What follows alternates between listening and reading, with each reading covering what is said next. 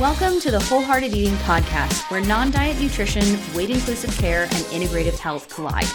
We're your hosts, Dana Monsees and Christina Hoyt, licensed integrative clinical nutritionists and body image coaches. And we believe you deserve to have a joyful relationship with food in your body, even if you have a chronic health condition or symptoms that just won't quit. On this show, together and with our guests, we're bringing the real talk, no BS vibe with tangible tools to help you pursue health and wellness without obsession or restriction. Remember our disclaimer this podcast is meant for general information purposes only and should not be taken as a substitute for medical advice, diagnosis, or treatment. Hey, friends, welcome back to Wholehearted Eating. We're doing a deep dive this week. It's a duo episode, as we like to call them, with Christina and me, Dana. And today we're going to be talking about a lot of things that we find are wrong with set point theory in eating disorder and disordered eating recovery. And in particular, a lot of um, fat phobia in the eating disorder recovery community that is preventing people from actually fully recovering.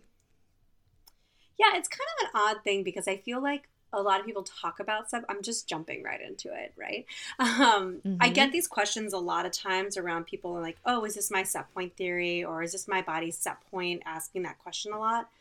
And uh, I really hate talking about set point, like with my clients, for all the reasons we're going to get into today. But I think it's important for everyone who doesn't maybe doesn't know what this is that we just give you a brief little breakdown of it. The idea the idea behind the set point theory is that the body tries to maintain its weight within a preferred range and everybody's set point is kind of different. And they call that kind of like your body's like weight homeostasis you know like where your body likes to hang out. And it's usually within a range and it can fluctuate throughout adulthood. And one other thing too that can happen well that i think is commonly left out of the conversation is that your set point theory like your set point can also change from like young adulthood to older adulthood can be changed too, like over time. And there's like a lot of layers to it too. But that's like the main idea is that there's this preferred, quote unquote, preferred range that your body likes to hang out with and hang out in. And when you're not restricting or um, not doing any kind of body control behaviors, this is where your body naturally kind of lands. And so, in theory, I get the idea of why it was originally used in in recovery and in like disordered eating conversations because it makes sense to say to someone, well, this isn't where your body is naturally supposed to be. If you're like um majorly underweight, like that can be a big thing, or quote unquote underweight or overweight, they could say, like, this isn't where your body's meant to be. But the problem is, is that it continues to put the focus on your body size in recovery, which is in a lot of ways how we all ended up here to begin with. So when people ask me about set point theory or like what's my body set point or how do I figure that out, I think why do we care so much? Why do we care so much about where our body the weight is? It puts so much emphasis on this weight instead of the healing pieces of the body, health promoting behaviors, understanding what our body needs, and just letting our body do its thing. Like where the, wherever that is, it's going to do its thing. But when we focus on set point theory, it continues to put the focus on the body. And I really try to have the focus go away from the body. Right? Right, which is one of the main ways that we actually recover, right? And we're going we're going to get into this in that you know, when when a lot of the focus is on whether it's set point theory or actual weight, whether that's weight restoration or, you know, anything like that, it's really only focusing on the physical aspects of recovery. And when we look at something like an eating disorder, it's not just a physical thing. It didn't start as a physical thing, right? It's a very mental, emotional, whole body physiological process that we can't just, you know, segment ourselves into physical, mental, emotional, spiritual, right? It has to have all of the components of everything together. And, you know, going going back to set point theory for a sec, like this if you've heard of this before you've probably either heard it in the eating disorder recovery community or you've probably heard it in the health at every size community. It is talked about in the book Health at Every Size. Um, and, you know, like, I think there are some positives to this, not in the way that it's used in the ED recovery community, but, you know, in one sense, if you understand the reason why set point theory was even talked about in the first place in the health at every size space, it one way of looking at it is like we need to stop thinking so much that our body needs to be controlled within, you know, one to two pounds or something, right? So, in one sense, it could be that we're giving ourselves permission, you know, one of these steps to be like, yeah, my body's going to naturally fluctuate and it will naturally fluctuate within X amount of range or whatever, right? Going back to our episode where we talked about, you know, is weight a symptom? if you typically fluctuate within a certain range and then, you know, within two weeks or something, you rapidly go outside of that range and nothing else in your life has changed, okay, maybe something's going on, right?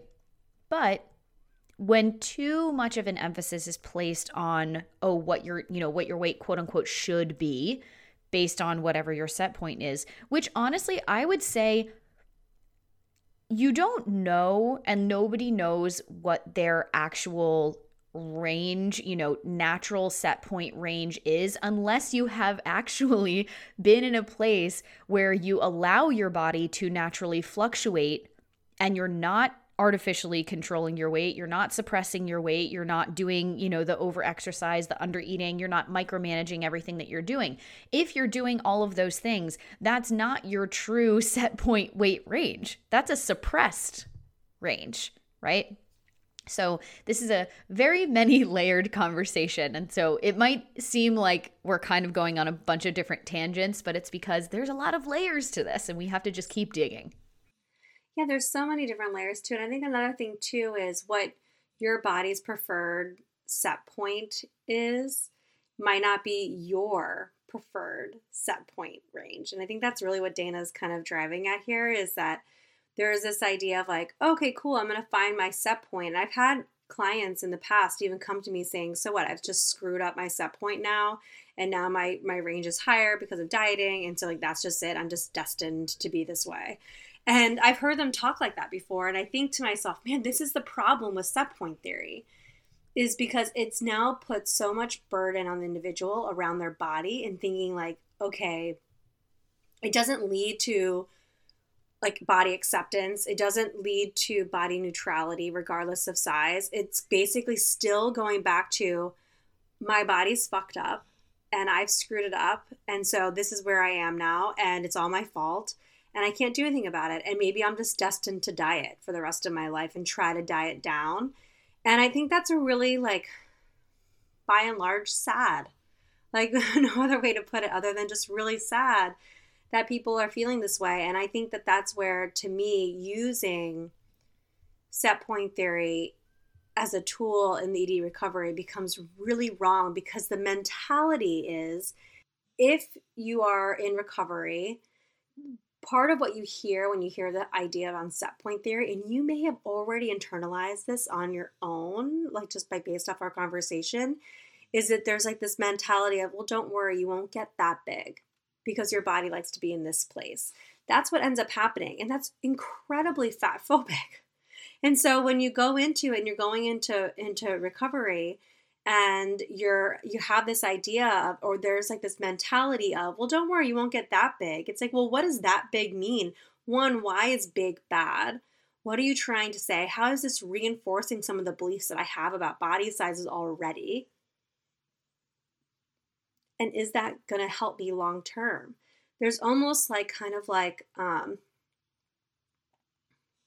almost even too like there are these different types of things too that goes into it as well that's like your body will be healthy when like it will stabilize to a place if you follow your set point theory right? Um, if you do this then your body's going to change as a result of recovery. And so sometimes people will think that there's something wrong with them if their body hasn't changed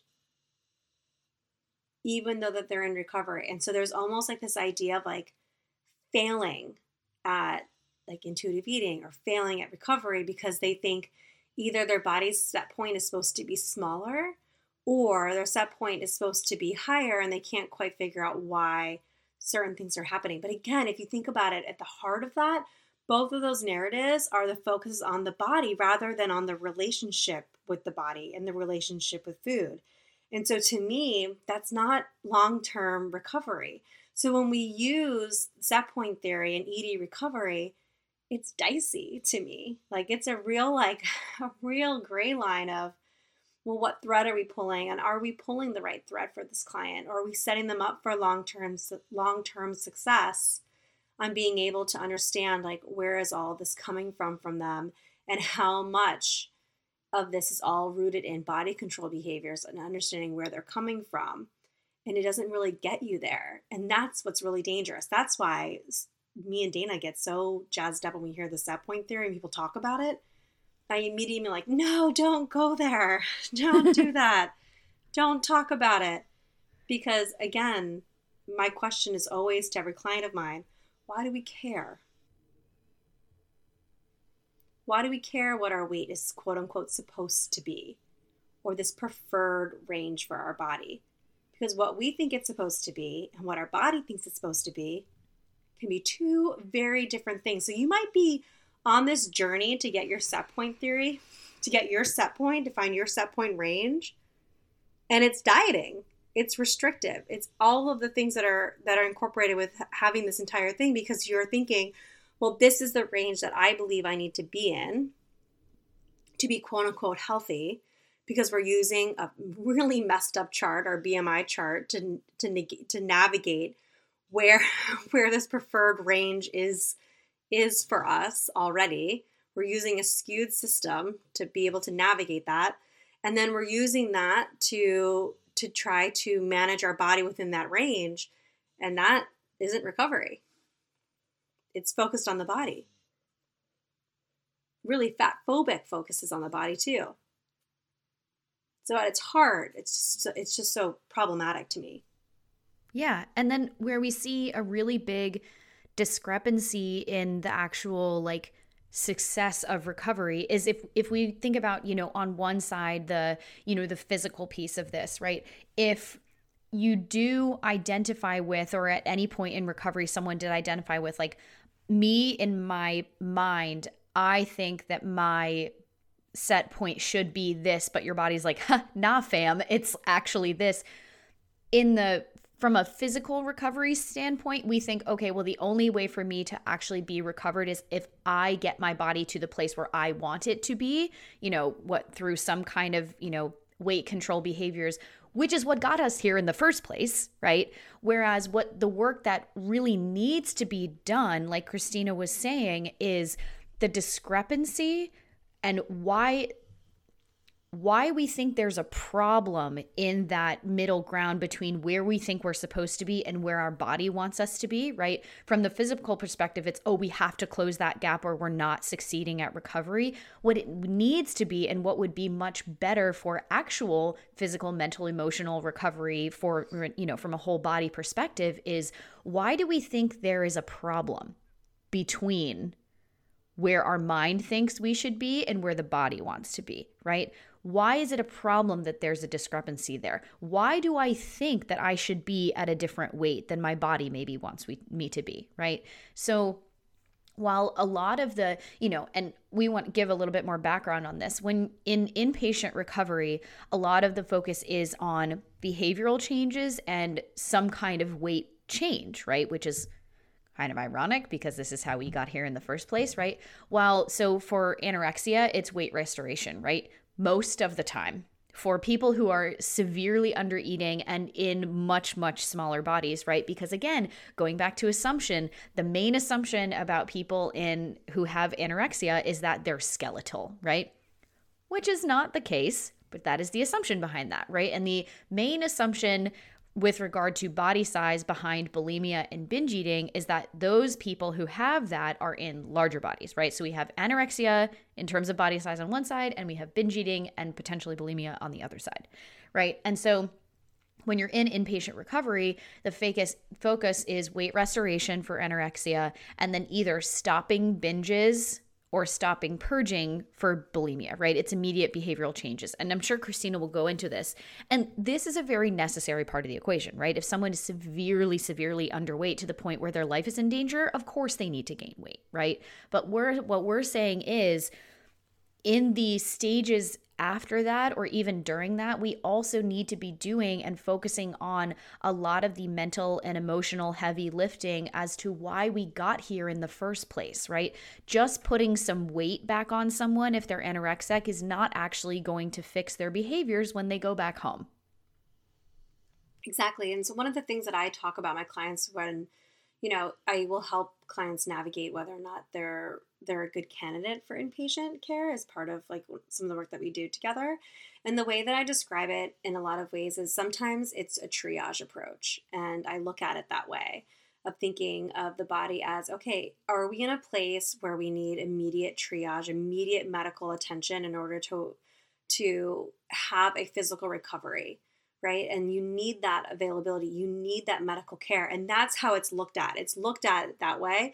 And as the practitioner who's working there, whether like I'm thinking about some of my teens who have gone to hospital settings and things like that, they're not focused on your mental emotional work. They're not. They're focused on how do I do the physical needs that we that need to happen in order to have my client have this patient um, restore their weight or restore whatever it is that's going on immediate behavioral change in order to weight restore or get their body in a more stable place. Those are the ways that they're looking at it. And that doesn't include like, so for some things, I'm thinking specifically more for some of those like really smaller, um, really lower, lower BMI, like heart rate issues, things like that, that you can see with anorexia in a lot of ways too. But that doesn't, I think Dana mentioned it too that doesn't mean that someone in a larger larger body doesn't have anorexia also. And so how is that managed? How is that looked at? How are they how are they helping that person? Are they focusing on behavior change? What are they doing? How is that navigated? But the point is again, when you're going to that triage type focus, the body issues remain afterwards, regardless of however you're doing it. Whether you're looking at it from, you know, from a physical recovery um, or and also if you're looking physical recovery can include weight restoration things like that and that triage type approach the mental and emotional work is still left dangling there. The body issues remain there which makes you even more susceptible to relapse when you leave. And it creates the narrative inside that the recovery is contingent on body changes you know like the idea that like you have to have body changes in order to be recovered and so some people will do, and I've seen clients come back to me with like a head down approach, really disassociative eating engage like eating approach where they have like a head down approach around eating afterwards and they say, "Yeah, I just kind of did what I had to do in order to to do what needs to be done." When I was in this triage and now I don't know how to eat anymore. You know, I don't know how to do any things and I think it's really important for that outpatient care and that long term recovery care to look at it from your body, your recovery isn't contingent on body changes and understanding where does that come from to begin with. So then when we use things like language like, don't worry, you won't get that big. Or we use language like, when you recover, your weight will stabilize to a healthy place. And when we use language of like this false promise that your body's going to change as a result of recovery, it, it reinforces that the body change or like alterations or whatever is what recovery is. And I think that's what's really messed up about it. And that's why I don't like set point theory because it, again, it puts so much of the emphasis on the body rather than the relationship with food and your body and all the other pieces. It's too body focused, it's too external and not enough of the mental, emotional, internal relationship piece. And that's what I don't like about it in like a larger sense from a triage inpatient recovery place. Like the work is not done after we've gone to that place. It's just beginning to me. It's not again, and I think we said this in, you know, our last couple episodes is like the body is not a problem that needs to be fixed, right? And really, when we're looking at, especially inpatient and even sometimes outpatient, the patient's perspective is that my body is a problem that needs to be fixed and what that is one of the thoughts that drives the eating disorder behaviors right in recovery we need to teach our clients and our patients that their body is not a problem that needs to be fixed the thing that we need to work on is the mental and emotional you know thought that we have that the body is the problem that needs to be fixed right? The mindset is what we need to work on most heavily not the body size itself, aside from stabilization, right?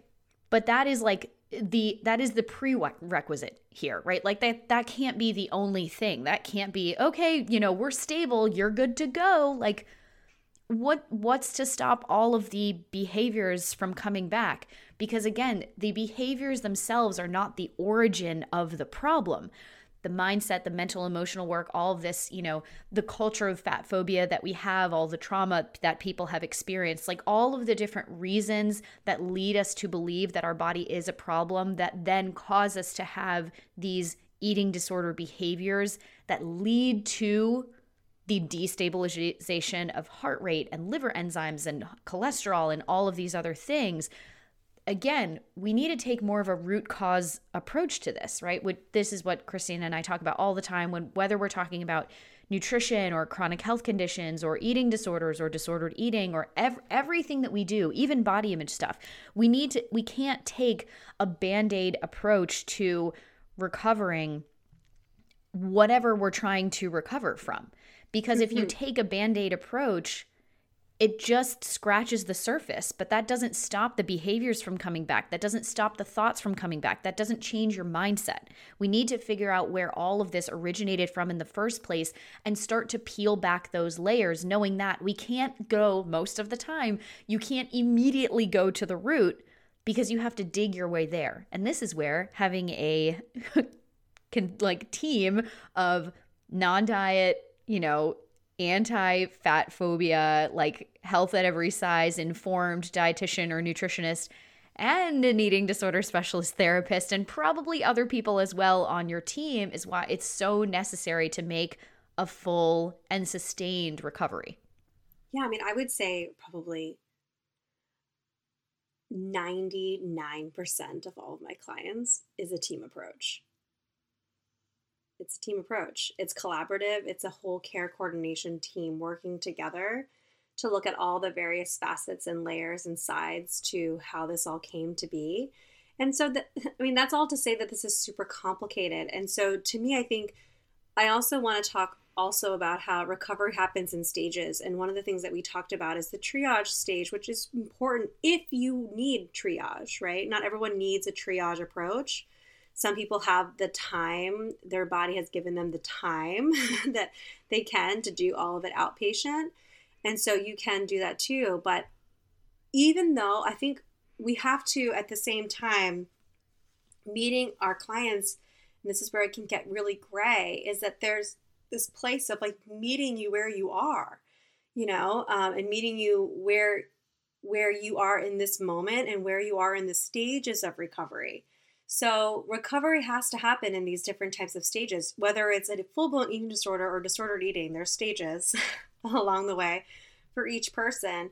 And even though we want everybody to have a weight inclusive perspective, anti fat bias or anti fat phobic type of perspective, for a lot of people, we can't really start there. And to be perfectly honest, some clients haven't consented to that yet. It'd be kind of like me and Dana when we've said before how we hear about some practitioners saying that they won't they won't work with someone if um, they have the desire to lose weight. Me and Dana have always kind of joked like, "Well, who are you working with?" because like there's so like we always hear that like that's always under the radar, and I don't want any of my clients lying to me about it and saying, "Oh no, I don't want to lose weight," or oh no, I totally have no internalized fat phobia or fat phobia beliefs. I don't have any of that. Bull. We all grew up in the same culture. It's happening. It's okay. Let's talk about it and let's meet you where you are. And sometimes where you are is by saying, we need to do triage first. We need to focus on the behavior really quickly and get get that on under control so you can get stabilized and then we need to dive deeper root by root, rock by rock, you know, uncovering each layer of what's going on here so that you can get to the end result. The end result for us is to have that weight inclusive perspective, to have that anti fat phobic perspective, and to understand oh, wow, a lot of the things that I am fearing about body changes and why I have focused on set point theory or why I've liked these types of things or I have this idea that recovery has a size in mind is because and rooted in this fat phobic society that we that we live in and how problematic that is that t- that comes with time and we have to meet everybody where they are and so there's a balance between that, right? There's a balance between where you are and also challenging yourself to be more, more body neutral and more health at every size and anti fat phobic. That comes with time and coming into those layers. So we're not saying just because you, you have this idea of like, well, I really feel comfortable with the set point theory. Of course, you feel comfortable with the set point theory. Of course, you do because it gives you a nice little range that's based off the BMI, that gives you a nice little place to party, and, and it, it encourages some body control behaviors. And if you go outside of that, then either it's, you know, chronic health symptom or something like that going on, or you have behavior changes that you need to modify. And so we want to hang out that place, right? Because it makes us feel safe, makes us feel secure, gives us our little little anti-anxiety jacket. but the reality is it's not, it's a false sense of that because they're based off of very fat phobic belief systems in there. And so you have to kind of untangle them and say, hey, why do I like set point theory? Why do I feel like if my body is not within a range that I think it's supposed to be, am I so uncomfortable? What does that mean? What is that telling me? And how can I start to dive into each of those various layers to get into the deeper recovery so that I can look at my body more neutrally and so that I can look at other people's bodies more neutrally too. Can't start with your own, you can start with someone else's for sure. And thinking about it a little bit different. Because at the end of the day, it might be comforting for you to think that your body that your body will change as a result of your recovery but it doesn't actually help you in the end. In the long term, we put so much of the focus on our body. If you are uncomfortable in your current body size, or just because you're uncomfortable in your current body size, no matter where you are in the recovery journey, that doesn't mean that this isn't the size that your body wants to be, right? Again, so going back to you might think, whether it's based on set point theory or something else, like, oh, my body should be this size, but your body's like, nah, fam, that's not where we want to be. Because at the end of the day, your body is always just trying to protect you. No matter what you are going through, no matter how many times you've dieted or exercised or done all of the things to try and suppress your body weight to fit into this extremely fat phobic society that we live in, right?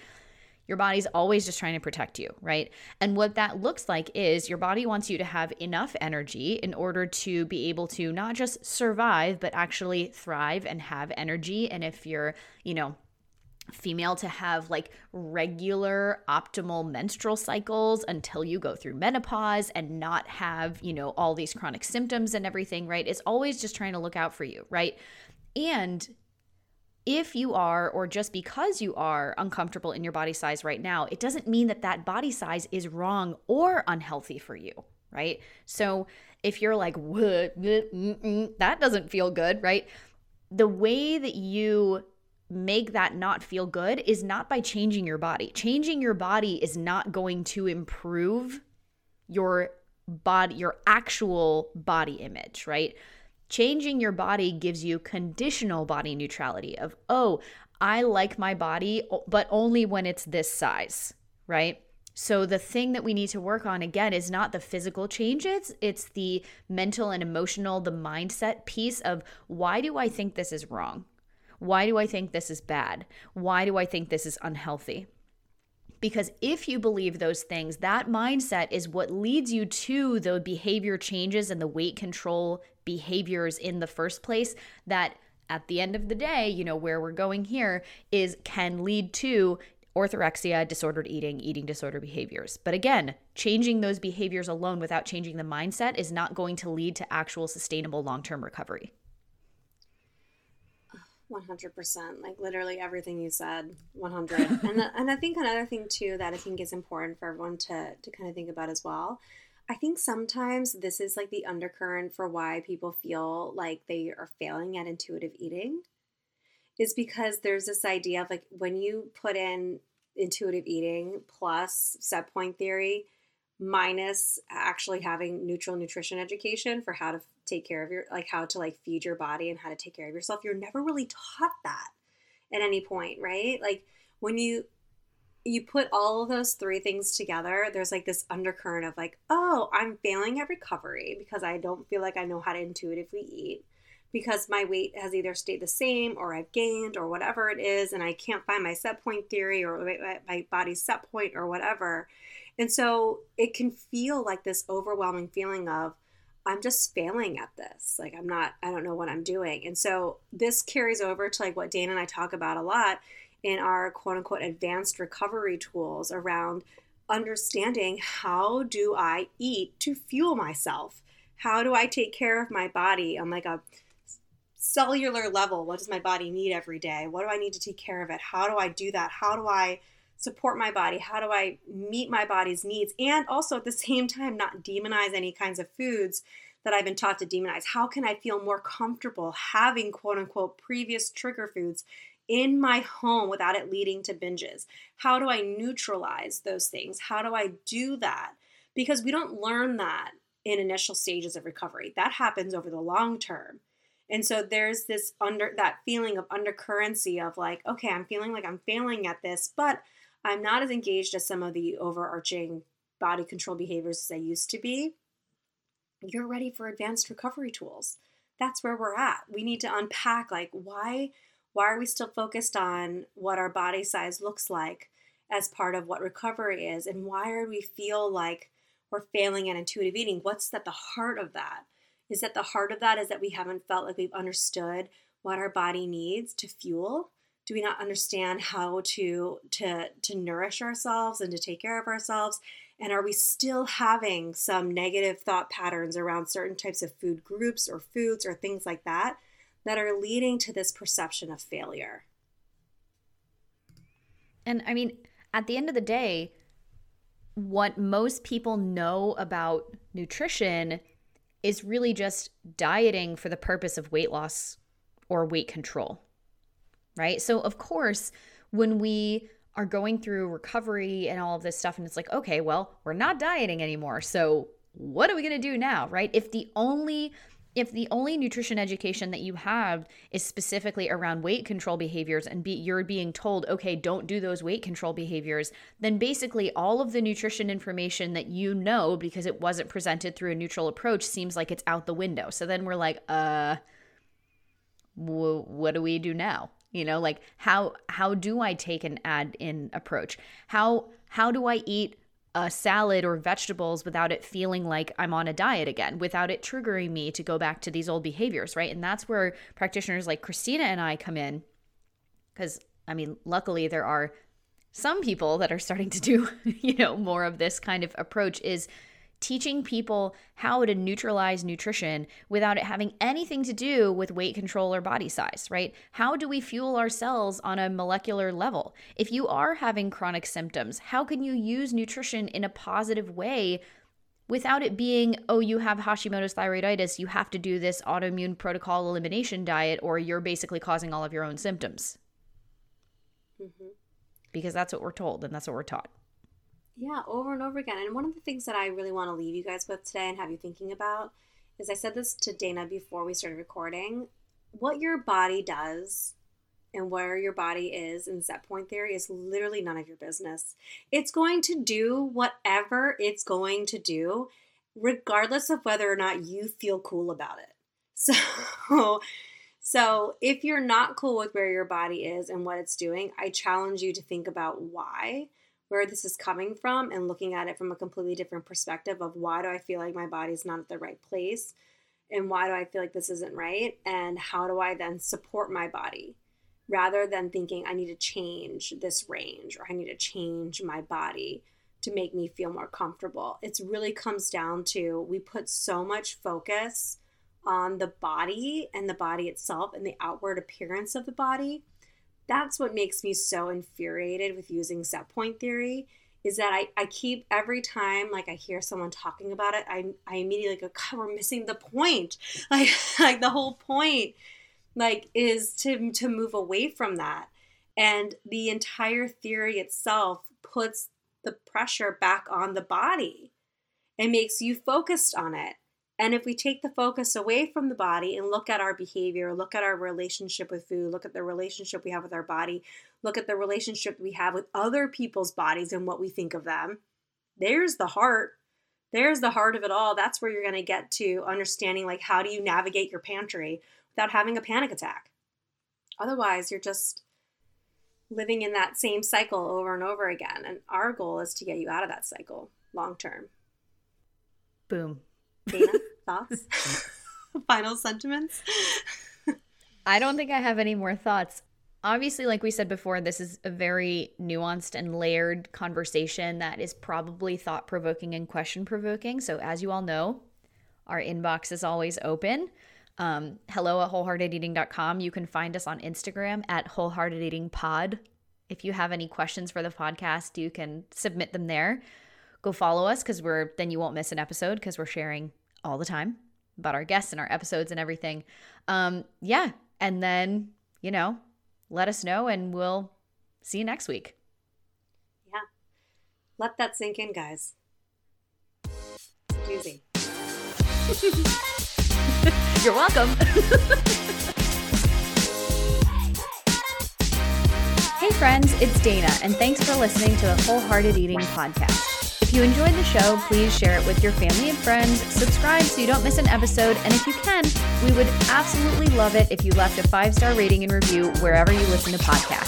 This helps spread the word so more people can find the show and learn how to break out of diet culture, the body image spiral, and find a more peaceful relationship with food in their bodies with wholehearted eating.